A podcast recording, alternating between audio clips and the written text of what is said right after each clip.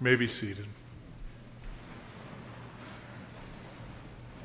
You know, it's a simple song, isn't it? Jesus loves me. It almost seems too simple. And yet, that's the beauty of the gospel. Jesus loves me. We'll take a look at that truth today as our sermon text is 1 Corinthians 13. We looked at a passage uh, out of this chapter last week when we looked at verses 4 through 8 as part of our sermon on faith, hope, and love. But as often is the case when I'm preaching or when I'm teaching, uh, we got toward the end of the sermon and we're running out of time and had to kind of hurry through the last part, that part that was on love. And I feel like we kind of gave it short shrift. We needed to go a little bit deeper into it. If there's any portion of that triad of faith, hope, and love that we want to give extra attention to, God's Word tells us it is love. Faith, hope, and love abide, these three, but the greatest of these is love. So follow along with me now as I read once more from the inerrant, infallible, inspired Word of God.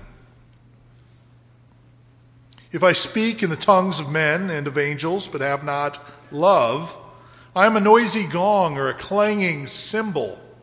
And if I have prophetic powers and understand all mysteries and all knowledge, and if I have all faith so as to remove mountains but have not love, I am nothing. If I give away all I have, and I, if I deliver up my body to be burned but have not love, I gain nothing. Love is patient and kind. Love does not envy or boast. It is not arrogant or rude. It does not insist on its way. It is not irritable or resentful. It does not rejoice at wrongdoing, but rejoices with the truth. Love bears all things, believes all things, hopes all things, endures all things. Love never ends. As for prophecies, they will pass away. As for tongues, they will cease. As for knowledge, it will pass away, for we know in part and we prophesy in part. But when the perfect comes, the partial will pass away. When I was a child, I spoke like a child, I thought like a child, I reasoned like a child. When I became a man, I gave up childish ways. For now we see in a mirror dimly, but then face to face. Now I know in part, then I shall know fully, even as I have been fully known. So now faith, hope, and love abide, these three, but the greatest of these is love. Please pray with me. Our Heavenly Father, we come before you now and we ask for your Spirit to be at work in us. Speak to us through your word. Teach us, shape us, mold us, and most of all, cause us to love you more and more for who you are and what you have done. Through Christ Jesus our Lord, in whose name we pray. Amen. So here's my question for you. If I could tell you that you could have talent, beauty, and riches, would you rather have it or not? It's a pretty simple question. I think most of us would say, all other things being equal, yeah, uh, I'll take it. Talent, beauty, riches, all kinds of giftedness, that would be wonderful. It would be easy for us to think that, that because those are the things that we tend to value, that those are the things that God tends to value, that those are the things that He most wants in His people. Those are the people that He would most want to use is those people who have those things. But, but giftedness does not necessarily correlate to importance in God's economy. He's not looking necessarily for the smartest, strongest, and best. He's looking for the foolish, that he might be shown to be wise.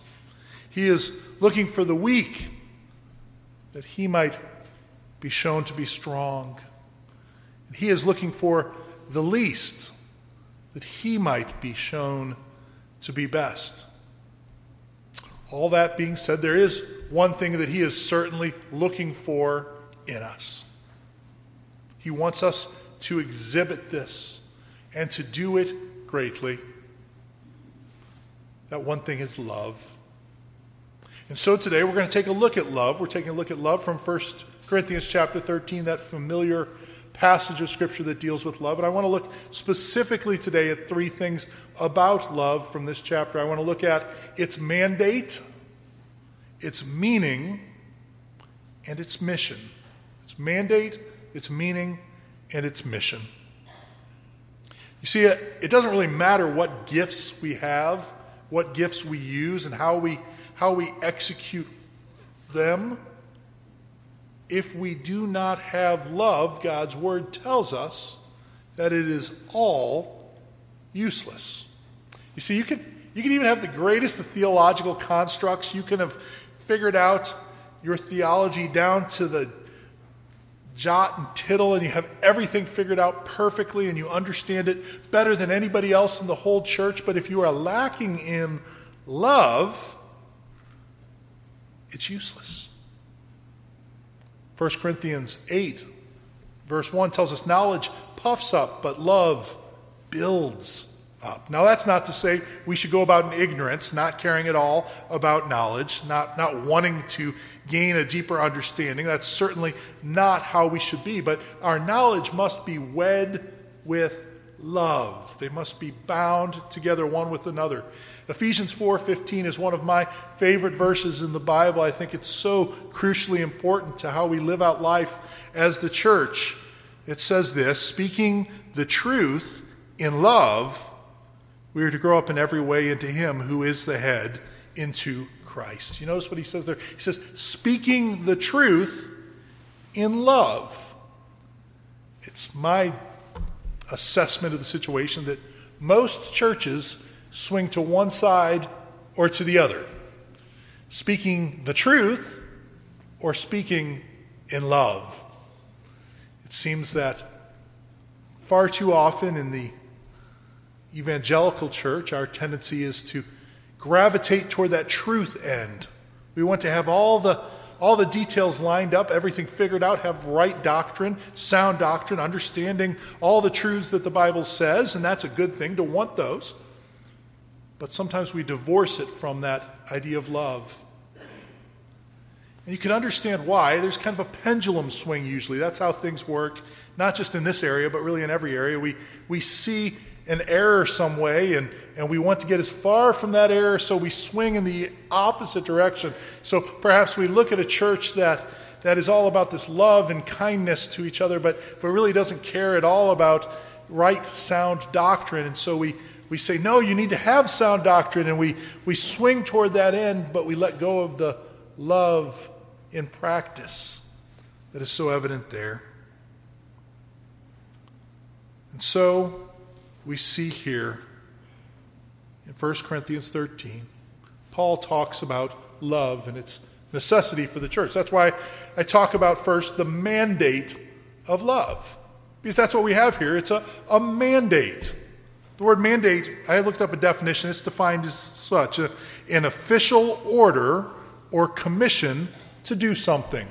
We are told to love. We are commissioned to love. We are ordered to love. You might recall from past Maundy Thursday services, we've talked about it, the Latin word mandatum, which is where we get the word Maundy from Maundy Thursday. It's because on that night, Jesus gave a new command, a new mandate, a new order to his disciples. On, on that night, as he was about to be betrayed, as he was about to lay down his life to be beaten and crucified in the most humiliating and ignominious and painful of ways imaginable what was it that he said to his disciples but this?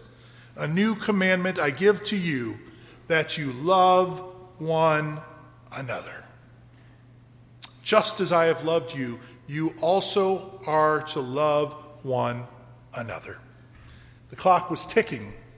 Jesus was running out of time. You know, when you're in a situation like that, sometimes you have to forsake the good for the best, right? You have to make sure you get the most important things done, even if there's other important things to do. And what was it that Jesus chose to talk about on that occasion? He could have gone into doctrinal statements. He could have talked about the tulip.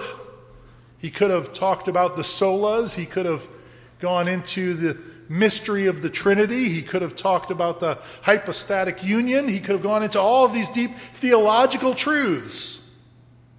But what he chose to tell his disciples was this You must love one another.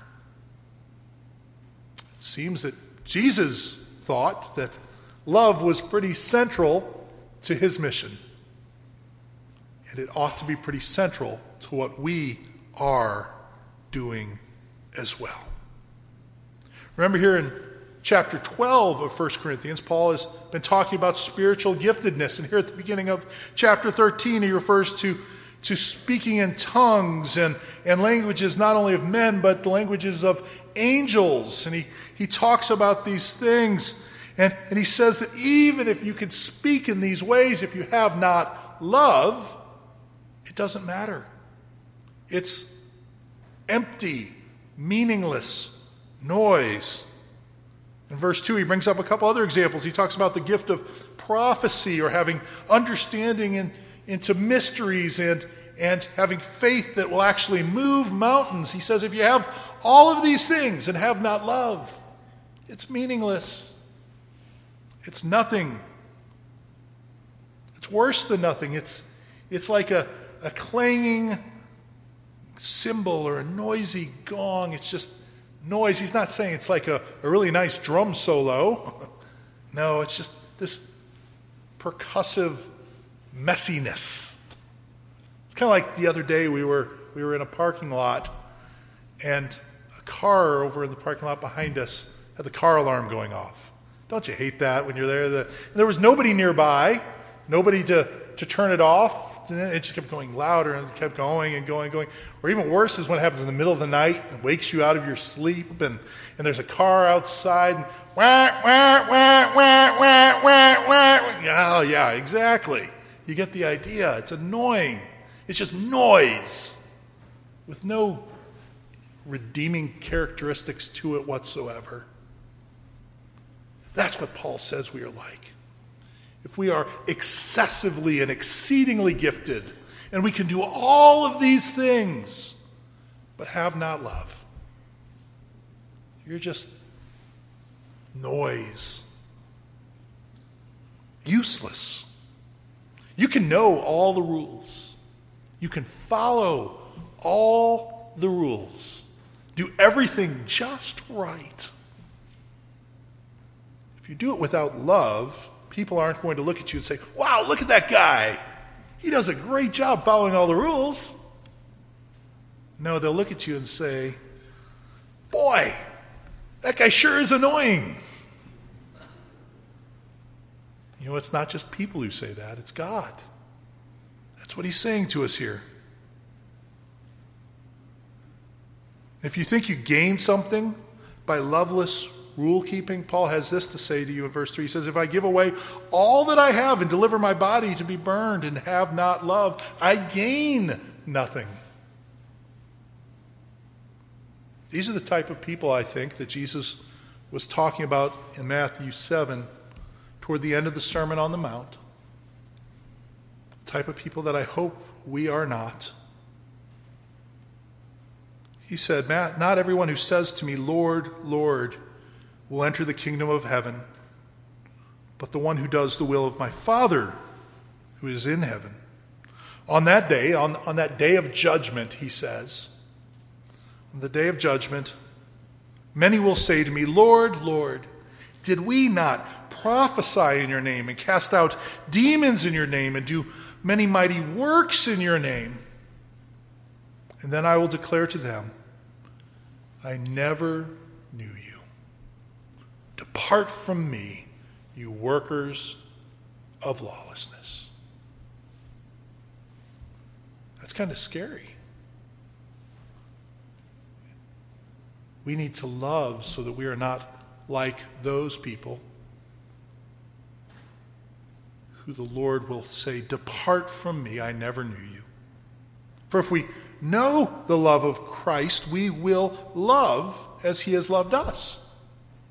That's what we read earlier, wasn't it? We love him because he first loved us. We'll love others because he has shown us that kind of love. You know, when I was in St. Louis recently on vacation, we went to the Muny. It's a big theater that we love to go to, an outdoor theater. We saw a show there. It's, it's a stage, uh, it's the size almost of a football field, and, and it seats 11,000 people. It's this gigantic amphitheater. It's the, actually um, the, the largest and oldest outdoor musical theater in America. And, and it's, it's a fun thing to take the family to. We went and saw this show there. And, and one of the neat things about it is the sets. The sets are just so big and so beautiful. And they have, you know, not just like a, a table and a couple other things here, but, but they're able to do like, like giant cities with all these buildings everything. And actually, a friend of mine from, from grade school and high school, her, her husband is actually in charge of designing these sets. And it's really neat that he does these, these miraculous things, just beautiful. It, you see this, this whole city comes alive because of the staging that's there. But you know what happens if you get up close and you go behind stage? You realize that those aren't buildings, it's just plywood with paint on it. And as artistically well done as it is, it's just a facade. And that's how we can be at times. If we exhibit all holiness and righteousness and follow all the rules and, and, and use all of our gifts and do all of these things, but have not love, it's just a facade that we have in front of ourselves. We can look like the most spiritual of people from all outward appearances and still be lacking love. If you regularly do charitable and philanthropic work, but, but do it only to receive the applause of others, or, or perhaps do it only out of a sense of duty, or perhaps do it only because you think that you somehow, by doing this, earn God's blessing don't kid yourself. Though others might benefit from your work, these are not acts of love, they're acts of selfishness. And if you're coming to church or even reading your Bible with the hopes that somehow you might impress God by these things and earn his favor, I just tell you don't be silly. How small is your God that you can twist his arm behind his back like that? God demands far more from you than that. He demands your perfection, your holiness. And anything short of that will leave him thoroughly unimpressed, which means he's thoroughly unimpressed by us all. Because there's not one of us who is perfect. And so we have this mandate here that that we love. And just in case we don't know exactly what that means, Paul tells us, verses 4 through 7, the meaning of love. We often get the meaning of love wrong. We think about love in terms of romanticism, right? Like you might see in a, a paperback novel or in some movie in Hollywood. We think that's what love is. Or, or perhaps we think of that emotion that we feel from deep inside of our hearts. And, and I'm not saying these are not real things necessarily, but they're not what the Bible is talking about here when it, it talks about love. The Greek word agape, uh, the kind of love that we are to have as the church, as those who are disciples of Christ, those who are following Him. The kind of love we're supposed to have is that love that we see here in verse 4. Love is patient and kind. The idea here is putting up with actual injuries that have been done to you and being patient being kind. You've suffered offenses at the hands of others, but you show them kindness in return. Love does not envy or boast, it is not arrogant or rude, it does not insist on its own ways. You see, each of these deal with the negatives of self centeredness. It says it's not these ways, it's not self centered, it is looking out for others it's not irritable or resentful. Could be translated as not provoked or thinks no evil. It's the idea of not being provoked. It's when someone does something to you, you're not just immediately wanting to retaliate. You're not pushed to just say, I, I need to get back at them. And this idea of thinking no evil or not being resentful, it's not reckoning evil to people, not counting their evil against them. It's the same word that, that God uses, actually, the, the Greek word logizomai, when, when talking about a calculation or a reckoning. When he says in 2 Corinthians 5.19, he says, God was in Christ Jesus reconciling the world to himself, not imputing their trespasses to them, not reckoning their trespasses to them, not counting their sins against them.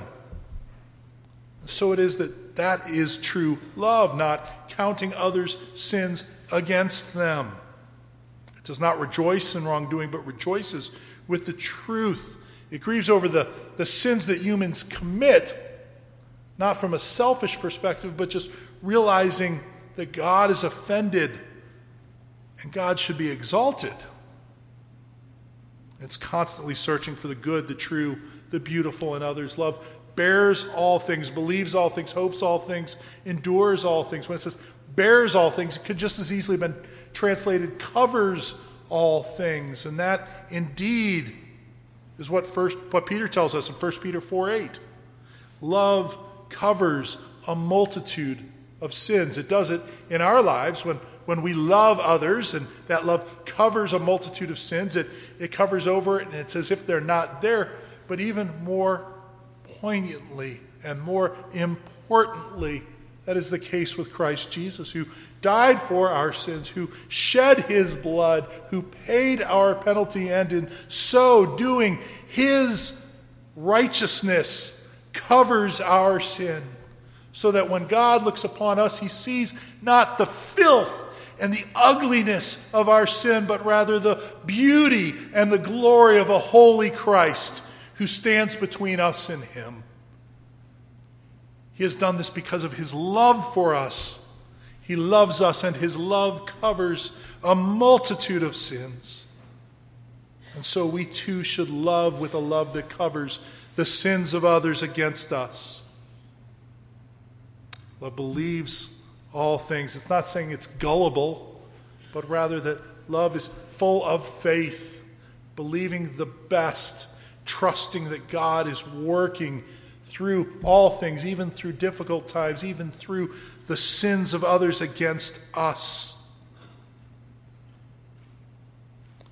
Love is full of belief and it hopes all things. Just like we said last week, hope is not just a a wish upon a star, but is a confident expectation. So when we say hope believes all things and, and hopes all things, we're talking about faith and hope, right? Those other two things that went with love last week.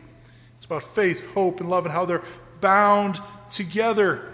And then Paul finishes this section by saying, Love endures all things.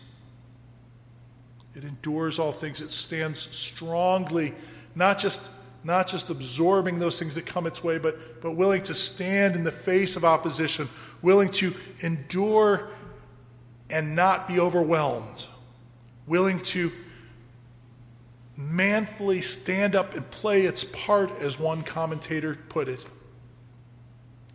in the face of difficulties. This is the meaning of love, the kind of love that Jesus calls his disciples to. It's not just a feeling, but it's an action is something we need to be, be doing, not just feeling. And it's something that should be present in the midst of the church at all times. We should be willing to forgive one another. We should be willing to say, even though I've been wronged, I will not reckon that sin against them. It should be willing to say, I will love in a way that covers over those sins. Who is there in your life that has wronged you? Who is there in your life that has done you harm? Not just imaginary harm, not just tried to, but, but really harmed you. And how can you love them with the kind of love that Christ has shown you? Love that will cover over that sin, love that will bring forgiveness. This is important because of the mission of love. You see, in closing, the mission of love, it might seem at first is directed toward those who we would love right? Because they're the ones that benefit. If I love somebody, if I cover over their sins, if I forgive them, then, then they're the ones that benefit, right? That's what it would seem at first. But I'm going to argue from this text here that the mission of love is such that, that love ultimately has as much, if not more, to do with how it affects the one who is doing the loving than it does with the one being loved. Because to show love is to be a reflection of the one who is true love. Love never ends, we read in verse 8. As for prophecies, they'll pass away. As for tongues, they will cease. As for knowledge, it'll pass away. For we know in part, we prophesy in part, but when the perfect comes, the partial will pass away.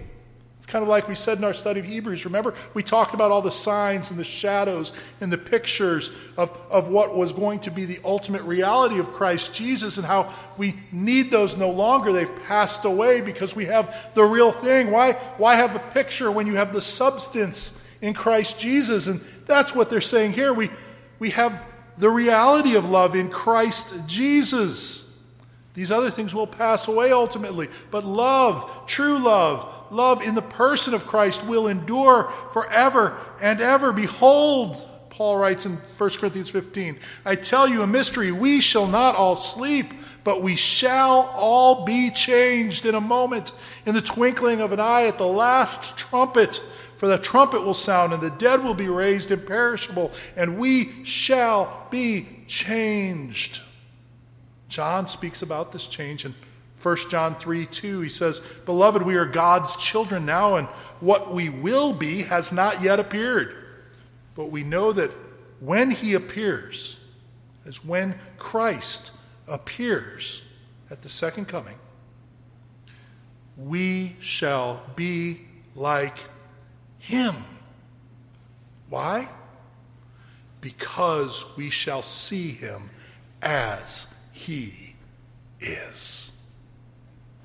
See, our, our vision of Christ now is still somewhat obscured. We don't see him quite like he is. It says in verse 12, We see in a mirror dimly, but then face to face. Now I know in part, then I shall know fully, even as I have been fully known. You see, talks about this mirror, and we might think of, of the mirror we have up in the bathroom or on the back of our bedroom door, or maybe, maybe in our uh, rearview mirror in our car, we think of these mirrors and we, we see them and, and things are clear in there. But, but an ancient mirror would not have been like that, right? It, it would have been kind of a smoky picture where it's distorted and obscured, and, and, and you can see an image of yourself in this mirror as you look in it, but it, it's not a clear image at all.